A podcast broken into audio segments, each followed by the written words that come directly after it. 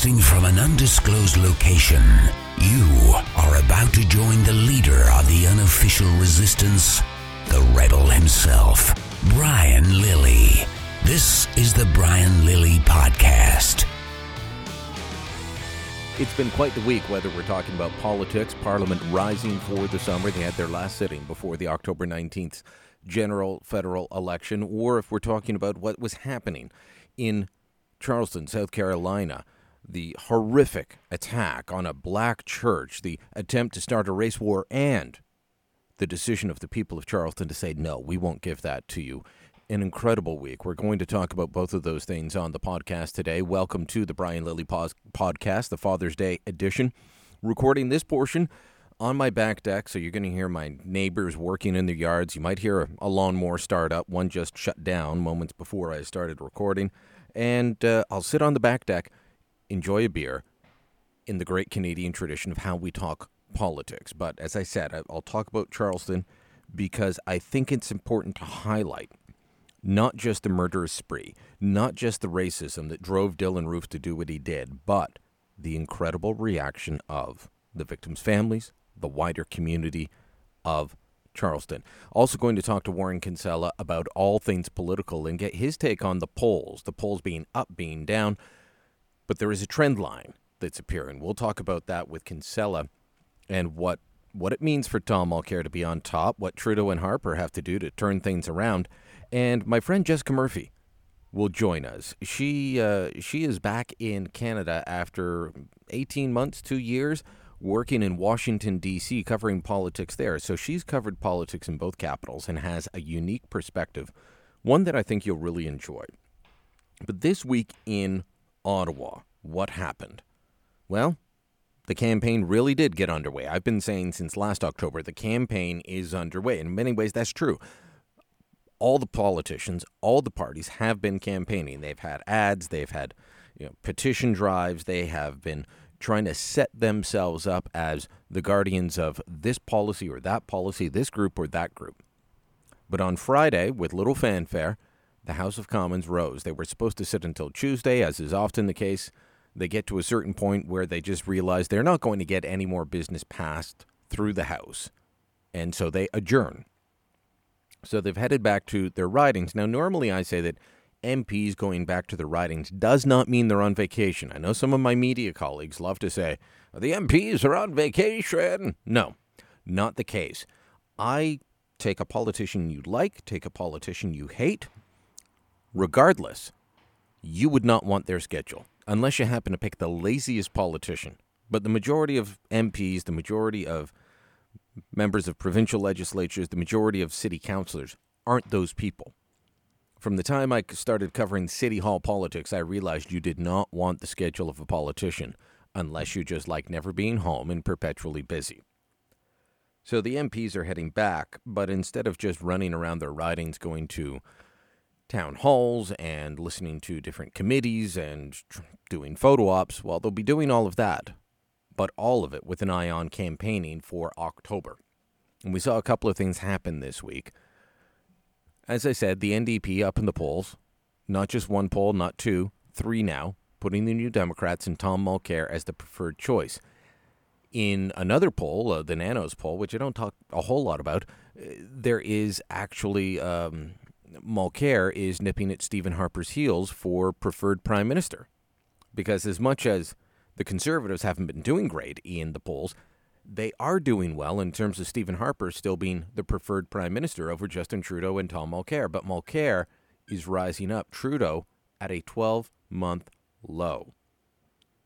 So, this sets the scene for Tom Mulcair coming out of his caucus meeting on Wednesday, final caucus meeting of the parliamentary calendar. So, he was surrounded by all the New Democrat MPs that had been in the meeting with him, all there to show uh, you know, some strength, show force, and cheer on their leader, who stood up in front of journalists and was not laughed at.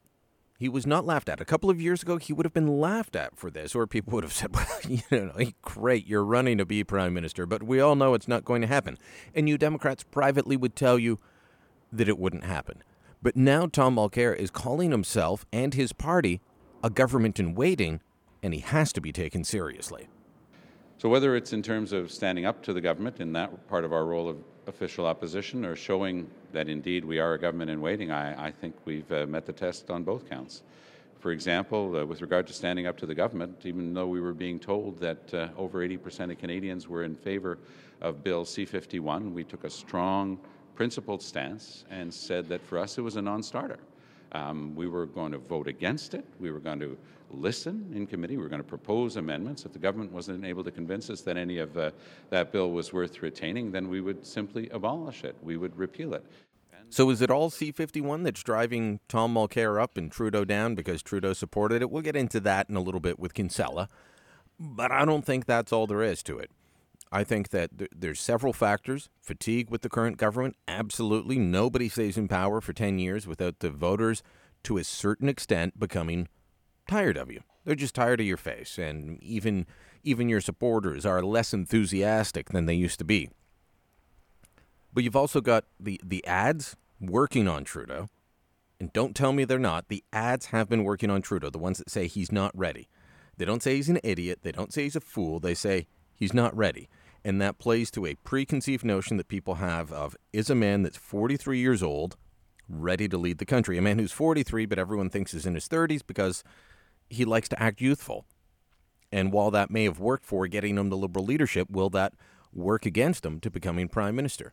So you got C51, you've got the ads on Trudeau, you've got uh, Harper just you know wearing thin on people, and you've got Mulcair looking serious he looks like a, a, a man that could be prime minister, and, and that is an important part of the job. So you've got role reversals going on right now. The conservatives are sticking to their game plan. They're going to keep attacking Trudeau. They're going to keep putting their stuff in the window. But the liberals, talk to any liberals, they, they are worried. They're panicking.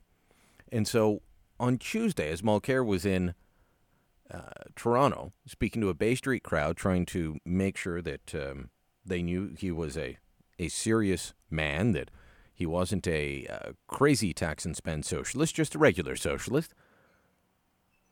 Trudeau and the Liberals moved up their announcement of a democratic reform package. I'm here to talk about our comprehensive plan to modernize government. It starts with openness and transparency.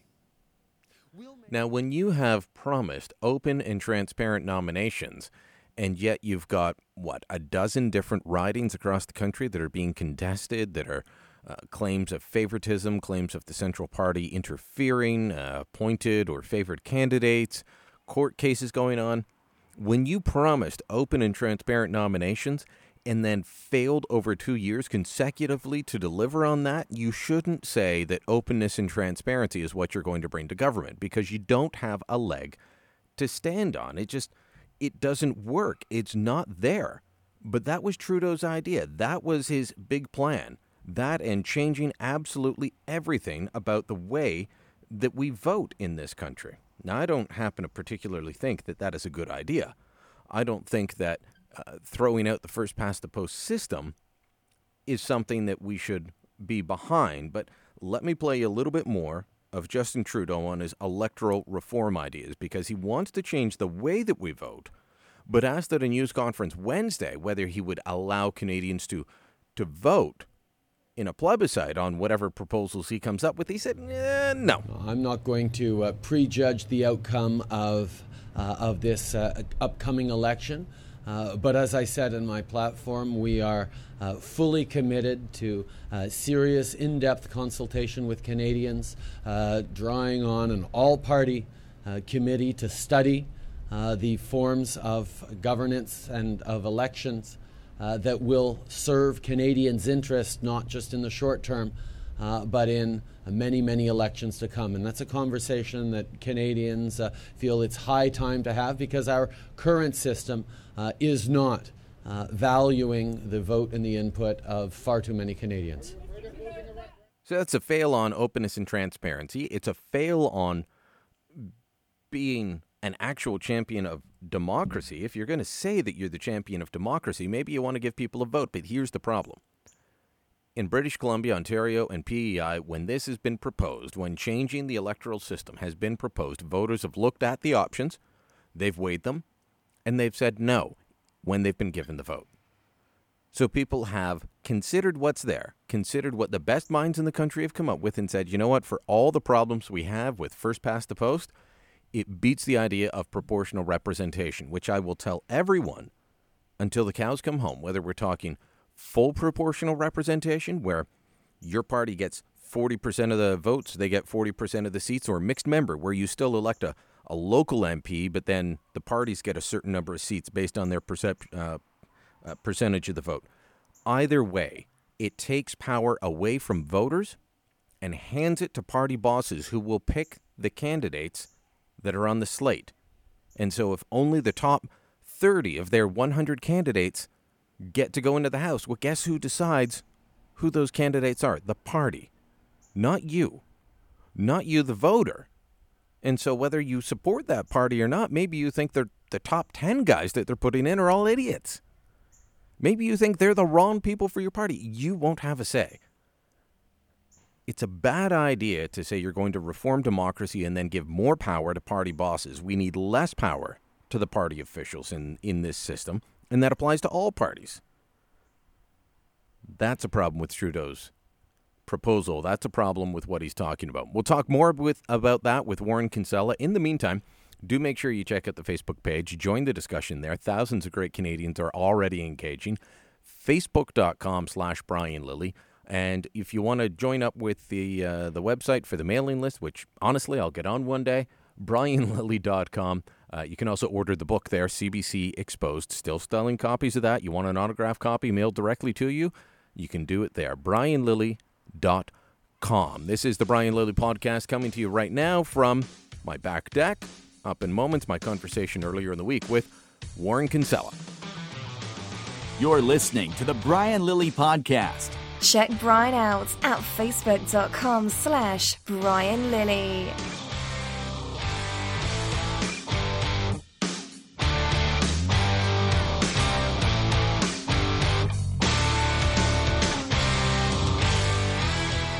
He's hated in official Ottawa. Love by you. This is the Brian Lilley Podcast. There's always a flurry of political activity as the House gets ready to rise for the summer. And part of that political activity for the last little while has been a series of polls, all trying to take the pulse of the Canadian public.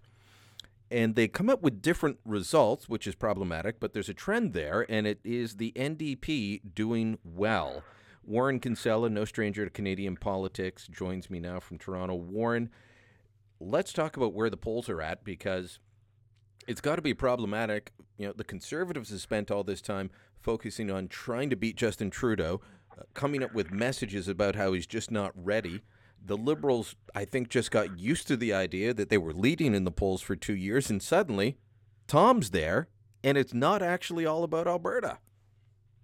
I think you've hit the nail on the head. You know, the one of the big mistakes that uh, strategists sometimes make in a three-way race is to think that it's a zero-sum game. That is, you know, if they if the Tories chip away at the Liberals, then the benefit accrues only to them, or if the Liberals go after the Conservatives, the benefit goes to the Liberals.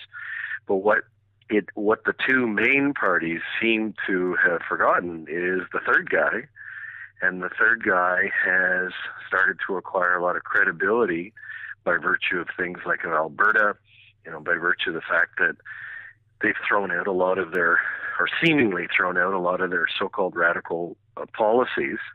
So, you know, it's a case of Trudeau peaking too soon, and Tom Mulcair peaking at it right at exactly the right moment. Well, I'm I'm thinking Mulcair could have peaked too soon as well. That could be happening, and there's a long time between now and uh, the the election on October 19th. So a- anything could happen between now and then, and that's what makes it interesting and exciting, although terrifying for any of the strategists. Yeah, for sure, and you're you're absolutely right. You know, the, the old cliche is that we, a week is a lifetime in politics, and it's one of those cliches that happens to be true. You know, Rachel Notley, just before the Alberta campaign kicked off, was in a distant third place. Nobody, nobody, including Rachel Notley, was thinking that she had a shot at becoming a majority premier in the province of Alberta. So weird things can happen. Well, I, I always point to federally. Uh, the last interview I did with John Wright from Ipsos Reid, just before the 2005 election campaign kicked off, and Paul Martin was at a solid 37%, and the Conservatives were well back at about 25, 26, and campaigns matter. And, and they turned things around. There were a lot of things that happened in that campaign, but campaigns matter. Yeah, and you know, there's the one of the reasons why weird guys like you and me love politics is it's it is unpredictable. You know, it's not something that you can chart out on a linear graph. Weird things can happen. So I've got a column coming out in the Hill Times next week, just mapping out what some of those things can be. You okay, know, like so a, a, what do like you a think big is weather happening? event like Sandy, you know, um, Hurricane Sandy in the states, uh, another terrorism event like the two terrible events that we had in October. Um, you know, the debates, not that, that there's a knockout punch in the debates, but as is likely now, the debates aren't going to be seen at all. People are have difficulty finding this. All Oh, I, kinds I, of I don't. I don't think that at all. I think that the broadcast networks will eventually say, you know what, we'll air the Globe and Mail debate on the economy. And, and, and I think they'd be foolish not to because it's been made clear that it's open to them. But it's hard to, at this stage, I mean, that may happen, but what we're dealing with right now is a very weird and different situation than what we've had historically. And the, the other thing, you know, to keep in mind is uh, I think a lot of political people, because they're consumed by their own world and, you know, everything north of the Queensway, they think that everybody's watching the debates as closely as they are, or, you know, or paying attention to what people are saying about it on Twitter. Increasingly, people are watching these leader debates less and less. It more or less tracks their degree of non-participation in, in voting and in democracy. So, you know, if, as I think, the Conservative Party's strategy was to make the debates a little bit harder to see, perhaps because they're concerned about Thomas Mulcair's, you know, debating chops, um, I, I think there's going to be even fewer see- people seeing the debates this time around than ever before. I, I noticed you didn't say Justin Trudeau's debating chops. Yeah, well, I've been hearing uh, from folks who have direct knowledge of how Trudeau is doing in his debate prep. And, you know, to his credit, he's taking it seriously and uh, he's been, you know, preparing for months and doing, they do these things. I used to do it with Mr. Chrétien, and believe it or not, I would play Stockwell Day or what Yeah, have you. but I, I don't think it was a smart move for them to let out that he's been preparing for months with podiums and in opponents because you can't undersell yourself when you've said he's doing great and we've been doing this for a long time. Yeah, well, believe me, there's a lot of things these guys do that uh, aren't very smart. But apparently, what I'm hearing is that he's not doing particularly well, and that you know it is not his forte. That kind of hand-to-hand combat that that Harper and in particular Mulcair love and are good at and have experience of doing. And so, you know, the concern is that I'm hearing increasingly among liberals is it's going to be like two men and the ba- and a baby. You know, it's going to be uh, he's going to be completely dominated by these these older and much more experienced guys. Okay, well, let's switch roles here because, you know, traditionally I would be attacking liberals, you would be defending liberals, but I've been telling people for the last little while that I don't get what's going on with Trudeau's drop in the polls because, in my estimation, he's been doing better for the last little while. He hasn't been putting his foot in it. He his ability to handle media questions has been getting better. I've been watching his his scrums with the media carefully. He's giving thoughtful answers, real answers, clippable answers, which is incredibly important in a news cycle. And yet he's dropped off. I, I don't think that it's all about C51 as the Toronto Star and others are saying. I think that's part of it. But I'm wondering what your thoughts are. Is it a is it a combination of things, including the attack ads wearing on on some people? Is it C51? What do you take it as? Gordon Campbell, when I advised him some years ago, once said to me, and I think he stole it from somebody else, but I loved it because it was. In these things, it's 70% how you look, 20% how you say it, and 10% what you actually say. And I think what's happened, and the Conservative Party's ads brilliantly exploit this, is Justin has not, whether it's because of whip out your CF-18 or Chinese dictatorship or joking about Ukraine or what have you. Budgets balance themselves. He hasn't looked and sounded like a prime minister. And that is, you know, I remember I interviewed Dick Morris once, who was uh, one of Bill Clinton's advisors and had a zipper problem like Bill Clinton. And he said to me, "It's uh, you got to look and sound like, you know, the person, the what voters want for that job. You know, whether it's president or prime minister, you got to look and sound right." And Justin has not looked and sounded right. And I know his guys had wanted to do the so-called, you know, do politics differently but you and I both remember the last person who used to talk about doing politics differently. Her her name was Kim Campbell, and it didn't end too well. Yeah, uh, I think Preston Manning uh, tried that pitch for a while. Stockwell Day did. And eventually you realize, okay, the public isn't getting on board. So the public is getting on board with Mulcair. I know that for a long time the conservatives have portrayed him as uh, a formidable opponent. They respect him. They think he's wrong, but they respect him. Do you think Canadians have come around to respecting him or, and are willing to give his ideas a try? At least progressive Canadians are, are willing to say Trudeau's not looking that great. Let's let's look at Mulcair. What Trudeau's unique sell- selling proposition was for the first two years was if you're looking for a progressive alternative to Stephen Harper, I'm your guy. And, but along came Tom Mulcair, who's been validated by these various provincial wins and by smart people like Brad Lavigne and Anne McGrath. And uh, he said, wait a second, I'm a progressive alternative uh, as well. And by the way, I'm a grown up, right? I'm, you know, I'm somebody that you can picture being prime minister. And, you know, I think Trudeau's guys thought, you know, youthfulness, like they were doing some Kennedy thing or something. And, you know, it was youthfulness and do politics differently and say whatever you want. And that's what people want. Now, people may say in polling and in focus groups, yeah, I want politics done differently. But our history shows the minute you start doing that, you start losing the election because people actually don't want you to be that radical or that kind of wacky. They kind of want Walter Cronkite, you know, more than they want, you know, somebody who's young and just says the first thing that pops into their head. Yeah. So Mulcair is looking like the guy that could replace Stephen Harper. Uh, yeah, I'm Harper. Harper's someone who, for a long time, people were saying, "We hasn't done a bad job." Even people like yourself would say he's doing some things right. Yeah, he hasn't wrecked the place. So, does he have enough people behind him, or is there a way for him to, for Harper to turn it around? Oh, for sure. I still think Harper's going to win. And uh, here's why. You know, I, there's no question the Conservative Party war room did too good a job on Justin Trudeau. You know, my mom, as you know, is my one person focus group. She's in her 80s, living alone in Kingston. And we were talking about politics one day, and she said, You know, I just don't think Justin is ready. And I was like, Oh my God. they got their line in her head within a week of them running the ad. So they've done a very good job, but they've done too good a job, right? They have decimated Trudeau's reputation, and you know let let Mulcair kind of uh, rule the roost. I think what you're going to start to see now is them swinging their guns towards Mulcair, and what they're after is to get Tom Mulcair and Justin Trudeau exactly in the same zone, right? So the both of them are in the 26, 27 zone.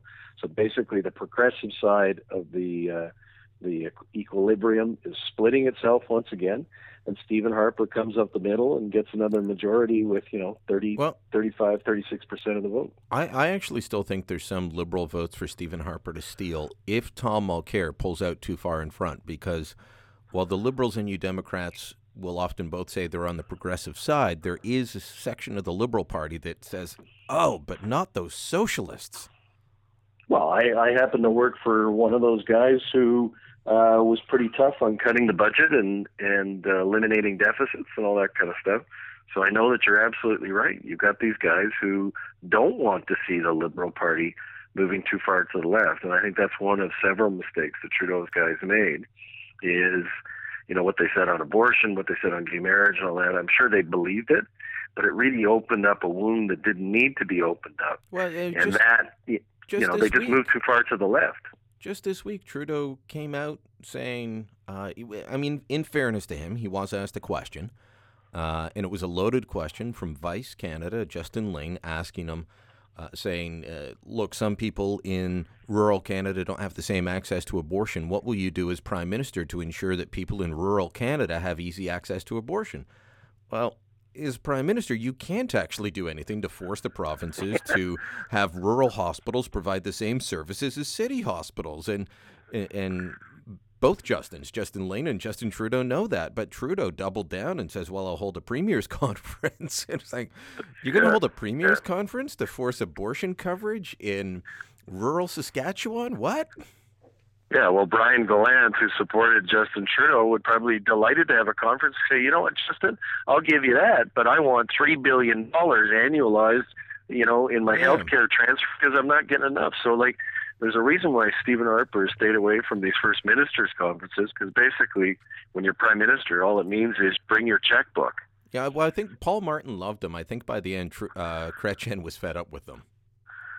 Yeah, yeah, he uh, he didn't find them terribly useful. I mean, it it all recalled that great line of Justin's father, Pierre Trudeau, which is Canada is a series of fiefdoms held together by regional bribes. yeah, true enough. Let me ask you uh, before we're we're done here.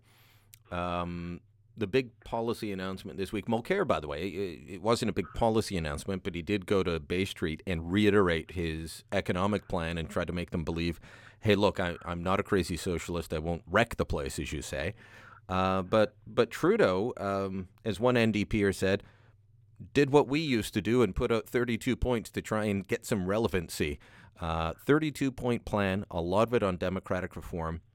My take is this idea of getting rid of first past the post doesn't actually increase the value of my vote. It increases the value of party bosses if you go to something well, like uh, two proportional. Things on his, two things on his announcement. Number one, he is not credible on democratic reform because of his the farce he made of open nominations, because of Bill Blair and Chrystia Freeland, and you know all the other people he's jammed in there because he preferred them, uh, and and of course you know the famous Eve Adams. So he's not credible on the democratic stuff. So that was a mistake. Um, but the other, you know, mistake is that the guy as you point out, is making the same mistake that Paul Martin and Lynn McLeod did. When you come up with a 10 or 20 or 30 point plan, nobody can remember the damn thing.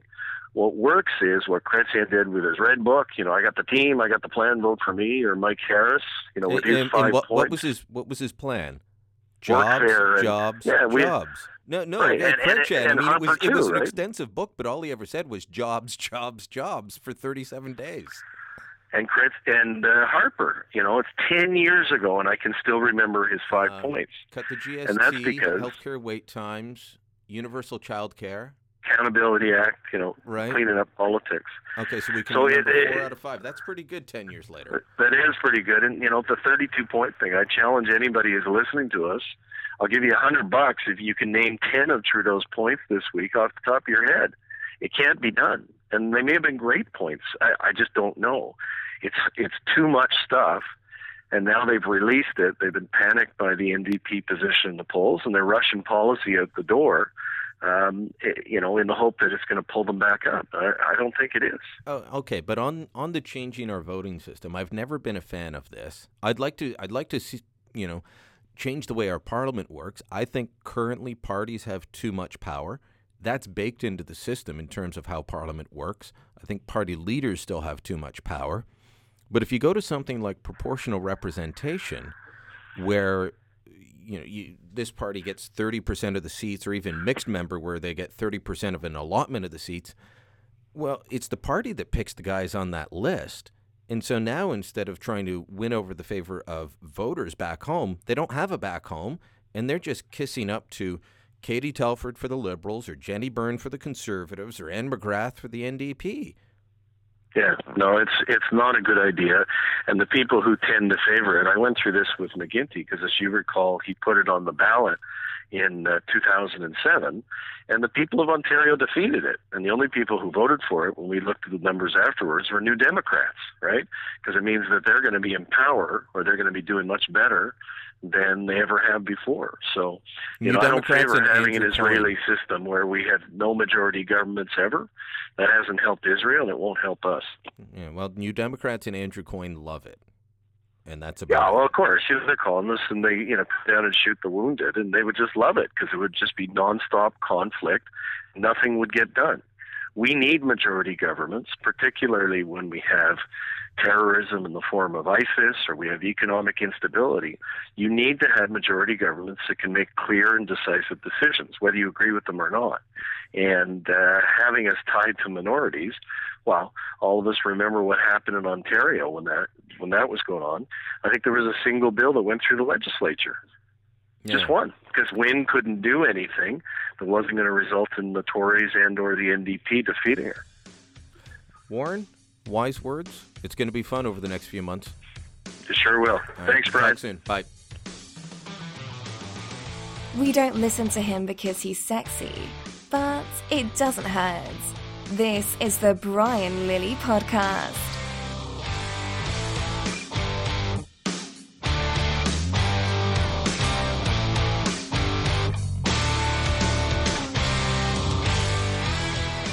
You are about to join the leader of the unofficial resistance, the rebel himself, Brian Lilley. There's a lot of similarities between Ottawa and Washington. They are both cities that people in the rest of the country love to hate. They're cities that are the butt of jokes. They're the places that the politicians go. They're both built on swamps to some degree. But then there's the fact that people from across the United States flock to Washington as tourists, and people across Canada do the same to Ottawa. Why? Well, because politics matters. They also do it because of the architectural beauty, the museums, and more. Well, I've had the pleasure of having some time in Washington, D.C. A bit of time covering. I've been to the White House to cover events. I've been to uh, the old executive office building and CPAC. But I haven't spent as much time in Washington, D.C. as my friend Jessica Murphy, who is back in Ottawa after spending how long? Uh, just over a year and a half. Just over a year and a half. So that's that's enough time to get a, a fair sense of a city. I mean, because you lived right in D.C., right? You weren't off in Alexandria or something like that. I was right in the heart of so D.C. What are, we'll get into the political differences in a minute, and there's a lot, but culturally, what are some of the differences? I mean, for the most part, Canadians and Americans share a common culture, but there's differences too. So, between Ottawa and Washington, what would you say? You know what? It's interesting. Being a Canadian, you do blend in very much to, uh, to with Americans. That people don't automatically know that you're Canadian, so you're kind of a covert observer of the culture, I think, uh, and, and, you do blend in well. And it's subtle, but there are differences. I mean, I was down in Washington at a time when um, a lot of things were happening in the U.S. Take Ferguson and all the the issues around policing and race, and I just was almost surprised by how willing Americans were and how open they were to talk about some of these subjects. They're really willing to kind of touch on issues of race and culture, uh, really get in there and debate that kind of thing, and that kind of took me aback. Maybe well, as I, I think a polite also, Canadian, you know. We, I'm not going to say, look, there aren't racial divisions in Canada or that we don't have racism. I, I think we do. I think it exists, and and I don't think it's a one way street either. But I don't think we have the racial divisions that they have either. It's it's not as deep, I, and and I don't fully understand it. No, and I don't fully understand it either. Uh, you know, you, you get a sense of it, but you don't necessarily get that that when you grow up in a place, there's something innate about it within you, and you just kind of get the warp and woof, so to speak, mm-hmm. of the mm-hmm. whole thing. Uh, but it was interesting going in and watching that, and and yeah, you're right. There is you know, racial issues in the U.S. are are are very strong, very historical. Uh, they run deep. Um, but it, it did surprise me just just even on cable news, the ability to have conversations, sometimes these difficult conversations that would come up that you don't, that, you know, we talk about that kind of thing here, but I just thought they really well, got into the nitty gritty of it. That, that, that was uh, part of the beauty of the now defunct Sun News is that we weren't worried about being as polite, and um, so we would have discussions like that. So I, I think that that can be beneficial. I don't think sweeping everything under the rug is necessarily always a good thing. Well, I, th- I, I thought it was interesting to watch and to listen, and I did again because I was an observer. I did learn a lot, and I, and I did get a sense of some of the issues from that debate. So that was one of the things that I noticed uh, culturally. And I've one of the things that I've said to a lot of friends who've asked me about it, or, or Canadians when I come back here when I'm talking about the U.S. is one of the things that they do is they seem to do everything really badly and really well all at once. You know what I mean? Like politically speaking. Not even. I mean just, you know, they have you can get some of the best food in the US, some of the best healthcare in the US, and some of the worst of both in the US at the same time. Their banking system, I mean they were, you know, if you want to talk about innovations in the banking system and competitiveness and all of that stuff, but let's look back at 2008 and see what, you know, their banks helped do along with other things. It was it's a, it's an interesting dichotomy of how they do things I guess to the extreme to a point. I mean, it's a bit of a cliche, but there is that element within their culture where they do things. They like to push the boundaries. we we more. like to be uh, along the mushy middle. We do. I think we're a little more comfortable there. well, I, I remember seeing uh, things like drive-through banks. You know, because like a lot of Canadians, I got I have relatives down there, and you go down to Chicago in the mid '80s, if not the early '80s, and they got drive-through banks. And, what? How do, how do you do that? We, we don't have that. And yet, why not? Why yeah. not? uh, although I, I have to say, on in terms of being able to use your debit card, that's not as prevalent down there.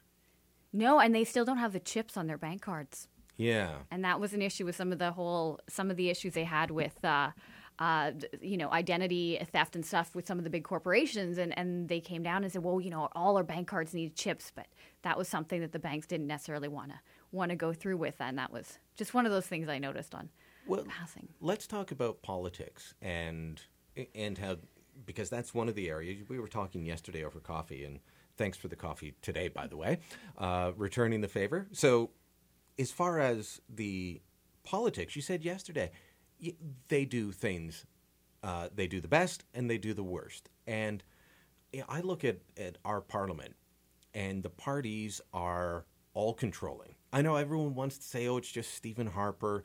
No, they're all like this. They all control their members. And then I look at the United States, and there'll be a bill, and you've got Republicans and Democrats arguing amongst each other openly.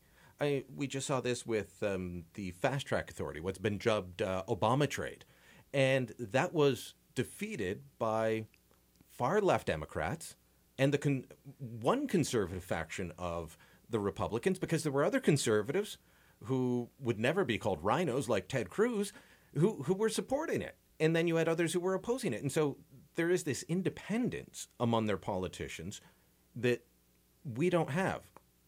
No, I mean, call it horse trading, call it herding cats. It's it, it, and it's fascinating when you're covering politics down there. One of the things I really enjoyed is there's a lot of suspense. You don't necessarily know where a bill will go, and you don't necessarily uh, know the outcome. And it does change day to day. You're calling up people saying, "Well, how many votes do you have now? How many votes do you have now?" And they say, "Oh, we think we can get 60. Oh, we think we can get, you know, we think we have these two senators Obama on board." trade. They they thought it was going to pass that day, and then it doesn't. Right. So there is that suspense, and there really is um, sort of a richness to to that political culture in terms of you know, again, for good and bad, because sometimes it, it, it's not always great, but but you do have that element of of people making, you know, direct representation in the sense of senators, congressmen voting for, you know, different reasons and sometimes very much for their constituents against something that, you know, their party doesn't necessarily support. They still have whip votes now and again, though. They do still have whip votes now. But if it's if it's something that um, a particular senator or congressman doesn't like, they will buck party lines. They absolutely will buck party lines, uh, and and and I saw that in a number of of bills uh, that I covered at the time, uh, and again, it, you know, it was it was interesting seeing the, the the drama unfold on a daily basis when it came to that horse trading of votes and that debate over votes and and getting people on board and really having to make the case in certain uh, in, in, any number of reasons for the bills and why you wanted that bill to pass, why you wanted to, vote for. There, there really is sort yeah. of a fight for the legislation. I'm trying to think of a suspenseful vote that we've had here in Ottawa. And pretty much once a party leader makes up their mind, you know how the vote's going to go. Uh, I can think of only a handful. Um, Chuck Cadman standing up and, and uh, not voting with the Conservatives to keep uh, Paul Martin's government alive. Some of the That's gun one. registry ones as well were were certainly you had you had a division there within Yeah. parties where and you then, saw. Uh, if you remember back to, um, uh, I think it was Ignatieff was was leader. It was no, Ignatieff, or maybe it was in the Bob Rae interim days. Uh, they tried to um, they tried to still minority. They tried to get the uh, pass a motion calling on the conservatives to put um, abortion into Harper's maternal and child health thing, and a bunch of liberals stood up and voted against it. But that is so rare that we're trying. We're sitting here, both of us, who've both covered Ottawa extensively, saying, "Huh, when does that happen?" And it just doesn't. I, I, I think we're missing out with that, and I think that's one of the many signs that in our politics, party leaders have too much sway over individual MPs. I mean, it is a way more centralized power structure here, just de facto. I mean, just the way the way that you know the Westminster system works compared to to what you have in the U.S. Um, I, but in the U.S., there is an issue with gridlock and and a, a real frustration among Americans with the do nothing Congress, and it just seemed that every Congress, you know, after each midterm, after each presidential election, did less and less and less, and became more and more divisive, and there was a real frustration for that. So at the same time. The Yeah. best and the worst, right, of, of these political systems. and, and then you know as we have here an increasingly powerful executive uh, seven I, I heard this stat the other day 75,000 new regulations were passed in the United States last year I mean, nobody can keep on top of that many regulations and have a clue. So there's a good chance everybody's breaking the law because nobody knows what it is. Um, lobbyists, uh, they're very different in both cities. I remember years ago speaking to a uh, a friend who's a lobbyist here in Ottawa, and he said he was down at a conference i uh, of lobbyists in D.C., and the guys in D.C. couldn't believe that lobbyists in Ottawa were not allowed to raise money for the politicians that they were lobbying. That's all they do down there, isn't it? Money, I mean, money is just a almost to almost every day when I was down there covering politics, I was shocked by the amount of money in the system, um, be it with super PACs, but also through lobbying, through um, through. I mean, look, this just the steakhouses around the capital. I think says a lot, right? I mean, you had so many really great steakhouses charging a, a lot of money for fantastic, uh, fantastic meals. I- I did funded learn- by lobbyists. I did learn not to go to a steakhouse in D.C. with Canadian lobbyists because they will leave before the bill shows up. That happened once. Difference in culture. so, but I mean, th- there's there is a lot of money, a lot of influence of outside groups, but it's groups from all sides. It's not. I, I know you, hear about the Koch brothers, Koch brothers, Koch brothers. Everybody's in the game down there. Absolutely. There is uh, the money is weighed right now a little more towards in terms of sheer volume of money towards the Republicans. But the Democrats are have their own, you know, stable of billionaires as well in there. Tom Steyer, for one, who's uh, uh, you know one of the chief opponents to Keystone XL, which has a, lot of relevance here in Canada, is a huge funder of of his own super PAC and and very influential within Democratic circles.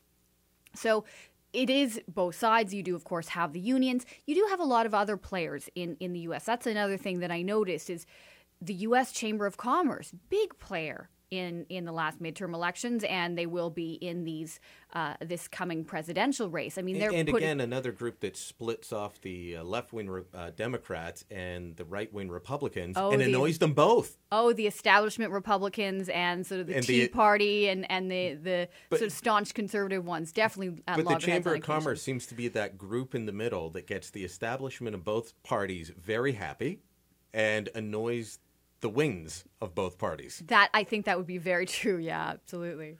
So, what else do you? You're coming back to Ottawa now, and you're you're arriving here as we're looking at our election. Um, what else is standing out to you in terms of how we do politics differently, or is there something that we could adapt from their system? they're such very different systems. I mean, one thing that that I did. I mean, when you when you do come back to Canada, is you notice that it's smaller. Um, in America, you're it is a superpower. It is tremendously influential. The world is watching what happens uh, in the U.S. Even you know the press corps is. I mean, you have representatives from media all over the world. The State Department has its own foreign media center to help deal with, handle all the the influx of people coming in, and they hold you know briefings on occasion with with some of the State Department spokespeople and so on. Um, so so it's so much more watched and when you come back here it is a little it's a little quieter um, it's not necessarily a bad thing but um, it's one of the things i like about Ottawa. one of the yes exactly uh, very quiet on a sunday for sure i enjoyed um, i did enjoy seeing and say what you will about you know the citizens united ruling that allowed for you know unlimited outside spending uh, during election periods and what have you that created the whole super PACs. And I think a lot of what's happening around Citizens United, the U.S. is still trying to figure it out. I mean, it is still uh, a process that's ongoing in terms of changing their whole political system. Um, but I did enjoy the fact that there were so many players in politics that would come in well, and really wanted to ha- have have things to say. We're seeing it a little here. I mean, you know, we do I think a lot of political systems do sometimes pick up campaign elements uh, from the U.S., not just Canada, but the U.K. and so on as well. Um, but I did that was something that I liked, and I, and I think that at least the, the sort of the civic engagement that I saw in the U.S. The, well, okay, let me ask you about civic engagement in a minute, but there is no Chamber of Commerce equivalent in Canada standing up for the business community, but you do have the unions learning an awful lot from SEIU, uh, or the uh, you know similar organizations in the states, and bringing their playbook up here. I've been saying for months now that Unifor, it's like they and maybe one day we'll find out they did. It's like they went down to Organizing for America, uh, Obama's super PAC, and said, "Teach us everything you know," because they're going around doing community organizing in little towns all across the country and I don't think we'll see the impact of what they're doing now until voting day. In terms of what the unions in Canada are doing? Yeah, but there's there's no equivalent uh, on that level uh, on on the right or in the center. No, I, that's again one of the things I, I sort of noticed coming back, and um, I would like to see more you know engagement of all sides. Uh, the more you debate around politics and the more you debate around ideas the better the ideas are in the long run. Um, so so i enjoyed that. And again it, it's tough because you you are seeing just mind-boggling amounts of money going into uh, into politics in the U.S. Um, and there's a lot of criticism about that, and, I, and, a lot of it I think is fair. Also, if you're in any market in a very contested race, or in New Hampshire or Iowa, oh. one of those early caucus states, just turn off your television now because you will not be able to get away from political advertising. You, and I you, think you know what's the absolute worst in, in terms of attack ads. I don't have a problem with attack ads, and the ones we do here are so mild. Uh, but even the ones that they do for presidential politics on either side, are relatively mild. But then you get into the local races, uh, those are nasty. I mean, you know, they're, ba- they're they're one step away from calling each other criminals in every ad. They are they're fascinating. They can be entertaining. They can be um, completely ridiculous. There's a lot of creativity Did that you actually know that goes. Congressman so and so was this and you, whoa and they keep records right of, of everything and and some of these um, again some of these super pacs have become pretty much de facto opposition research for for you know the democrats and the republicans. Um, and you know i know for a fact you can call them up and say as a journalist and say look you know so and so said something on this policy. I know you guys keep track of this. What did you know ex politician say in 1982 about about this policy? And they can just and pull it up and it. tell you you know and it's actually kind of a good resource to have as a journalist because you know um, we've had so many staff cuts so it's just nice to have someone to do the research for you but but it is in that they do have you know they keep all these voting records and and they're recording everything you've ever said on television so they can bring it up down the road um, it, it is it is there's a lot of sharp elbows in american politics all right, I want to close out on on a more fun note. Buying good wine at Walmart. you can, and it will not break the bank. I it's had so cheap. I had this this story. Um, there was a wine. You know, there's there's a sort of a go to wine that you Yeah. pick up for for dinner parties and the like. And there was just this, this Chianti that I brought because it really went with everything. It wasn't too bold, um, and and it was in the you know a fourteen to fifteen dollar range. I don't know what it is now that I'm coming back. It seems like wine prices have gone up since I was gone. Um, but enough that you'd bring to a dinner party, and you're not embarrassing yourself by bringing plonk. And you're not spending so much that, you know, you're showing them, look how snooty I am. No, it's just, it's a mid range wine. I like my friends to know where they stand with me. You know, I don't. but so I go down there and I go into a Walgreens and I see this Chianti and it's it's eight ninety nine and I think, oh wow, prices here are are, are good. They're better. That's great. And then uh, a couple weeks later, I'm in a Walmart and I see the same thing and it was four ninety nine. And I just thought, have I been bringing plonk to my friend's house all these years? Uh, but you can actually get really nice wine at a at a really nice level. Um, and uh, and so just you know for- you can for- go across the border and bring back if you stay long enough bring back a couple bottles First time I discovered that, I was uh, I was down in Dallas, and they had a Walmart next to the hotel I was at, uh, staying up by Six Flags in in, in Arlington, um, and well, Six Flags and Cowboy Stadium, and then there's this big Walmart next door. So I wander over while I had some free time, and yeah, all these wines that we were you know twelve to fifteen dollars, as you say, four ninety nine there. But the kicker for me was I, I've got a friend who his wife is um, a bit more particular in terms of what she'll serve guests, and there's a, a, specific wine. It's you know in the mid twenty range here, and, and I found it for less than ten bucks at the 7-Eleven gas station last time I was down in Dallas. And so you know if it's under ten bucks at a gas station, that it, you're going to find it cheaper elsewhere. You know, God bless America for that. hey I, I i don't know how my liver's doing after 18 months down there but i took advantage of it i did i definitely took advantage of the prices Well, welcome back to Canada now. thank you i'm Jessica glad to be Murphy. back Jessica Murphy. Watch for her uh, to appear somewhere soon, hopefully. All right, don't go away. Uh, more to come on the Brian Lilley podcast. Of course, check out the Facebook page, facebook.com slash Brian Lilley or brianlilley.com, and you can sign up for the mailing list.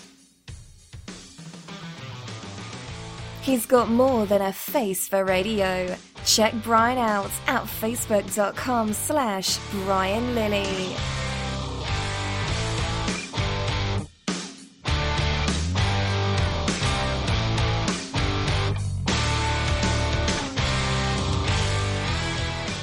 You're listening to the voice of the unofficial resistance. This is the Brian Lilley Podcast.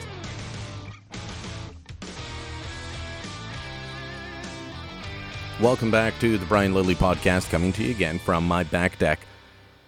Laptop microphone, my new RE20, beautiful microphone, beer at my side, and the sunshine.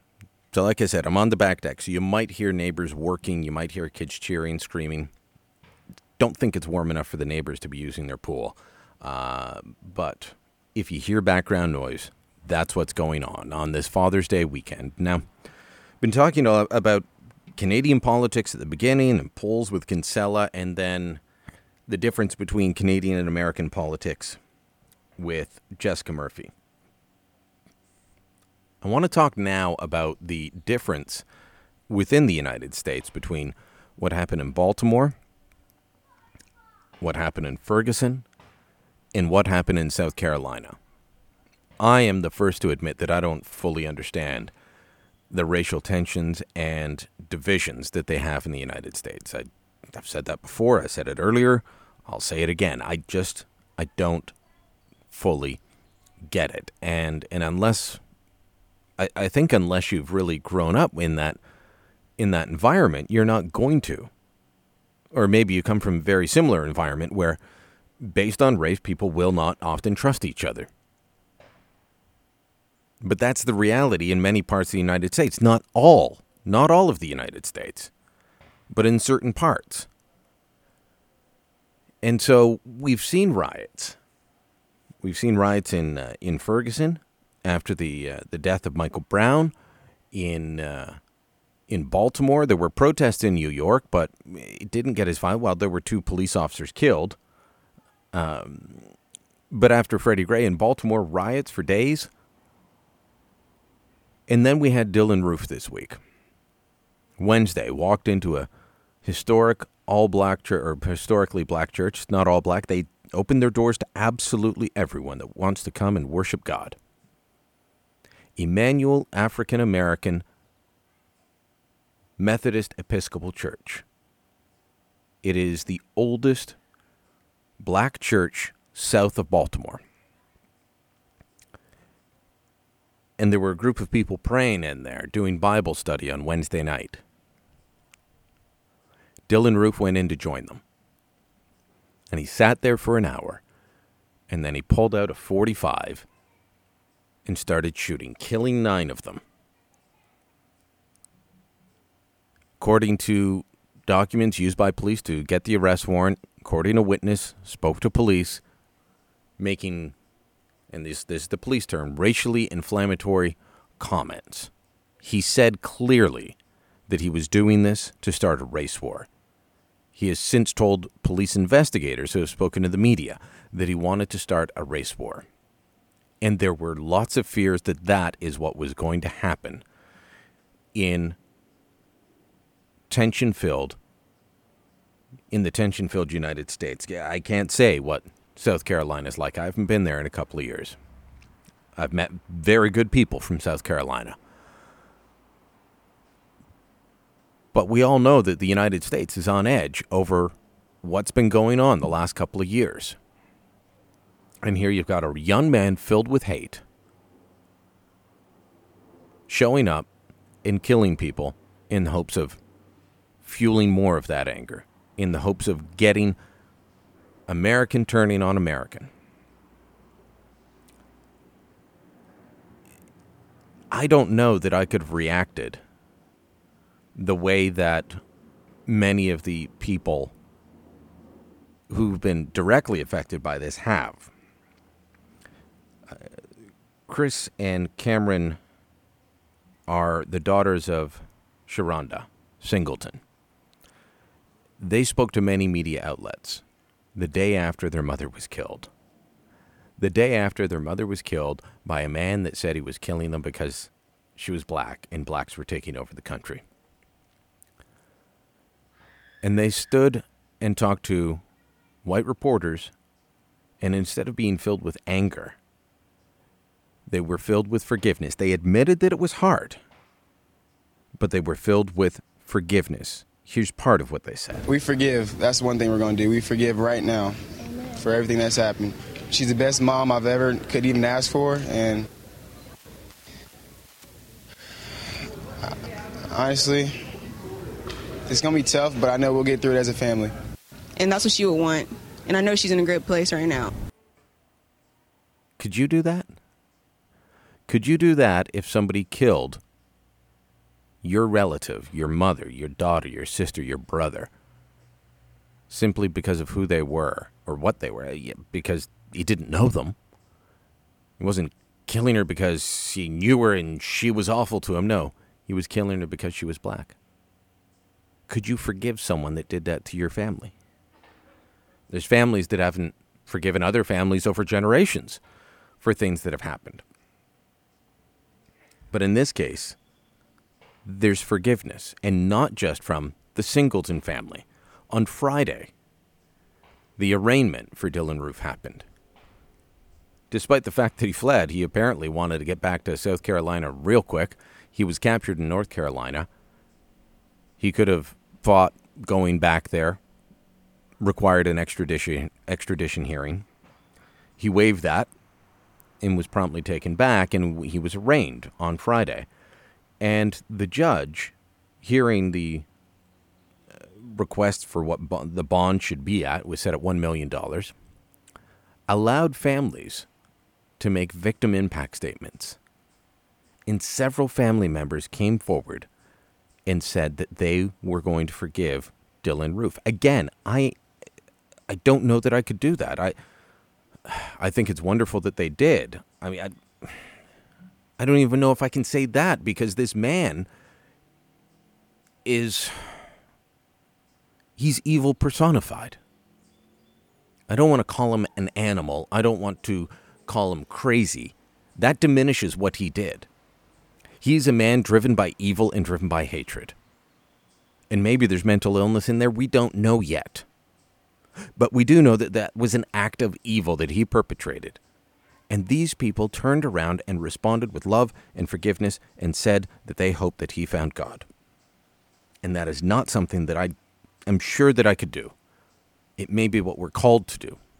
And so, as that arraignment's happening and news reports are coming out about this, I want you to listen to the audio of MSNBC anchor Thomas Roberts. He was down across from Emanuel Church, and people were gathering there to talk. And as the news is coming out of the arraignment and reports coming to him, and he's you know trying to relay this information to his audience about what's happened at the arraignment and, and what the judge said and what the bondsman put out and what family members had said that was just so remarkable. Hundreds of people started showing up, walking up the street and singing gospel songs. And listen to Thomas Roberts just he didn't know what to say. He didn't know how to react.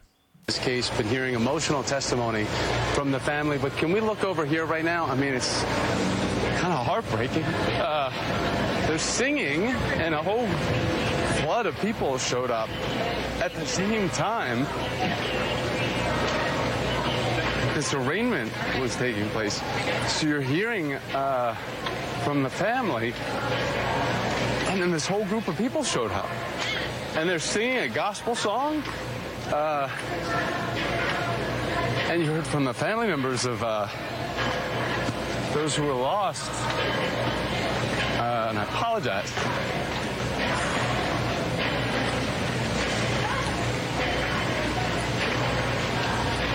But you can see the outpouring uh, of support for this community. It goes all the way down the street uh, of people that showed up at the exact same time that this arraignment was going on. And we heard from the family members of Ethel Lance, from Myra Thompson, Daniel Simmons, Ty Sanders. Uh, I'm sorry. Uh, Up near the front of that line that walked up to Emanuel Church was my friend Glenn Beck walking up with his wife Tania. Lovely woman that grounds him. He says it, but I've seen it. A woman that grounds him in knowing what's right and what's wrong. And Glenn takes a lot of flack for a lot of things. But he knew that he had to go to Emanuel. He's not alone in going there. And I won't say that he led the march, but he he was near the front. He wasn't right at the front, but he was near there. And I'm saying I'm not going to give him credit for leading because he went there hoping to experience, maybe stop something. He wanted to make sure that he did what he could to make sure Charleston didn't turn into into Baltimore or Ferguson. But the fact is, the people of that city had already decided that that is not how they would react. That gives us all hope. And we need hope, and we need unity, and we need love, and there's too little of that in the world. And for pointing this out the other day, for pointing this out in a monologue for the Rebel, and for talking about maybe Charleston can be a, a an example for us all. I was attacked online for excusing the killer, for having white privilege, for saying I forgive the killer, which I didn't. I can't. And like I've said to you, I'm not sure that I can. We need to get out of this habit of simply attacking each other, especially when bad things happen. Charleston is an example of the good that is in people, in people that have differences, whether it's race or politics or religion, coming together and saying, We will not let this destroy us. It's a powerful example, the most powerful I have seen in a long time. God bless the people of Charleston today. God bless you. Thanks for listening. This has been the Brian Lilley Podcast. And uh, do check out, as I said, the Facebook page, facebook.com slash Brian Lilley or brianlilley.com to stay up to date on what I'm doing with The Rebel and elsewhere. Remember, I'm on your side.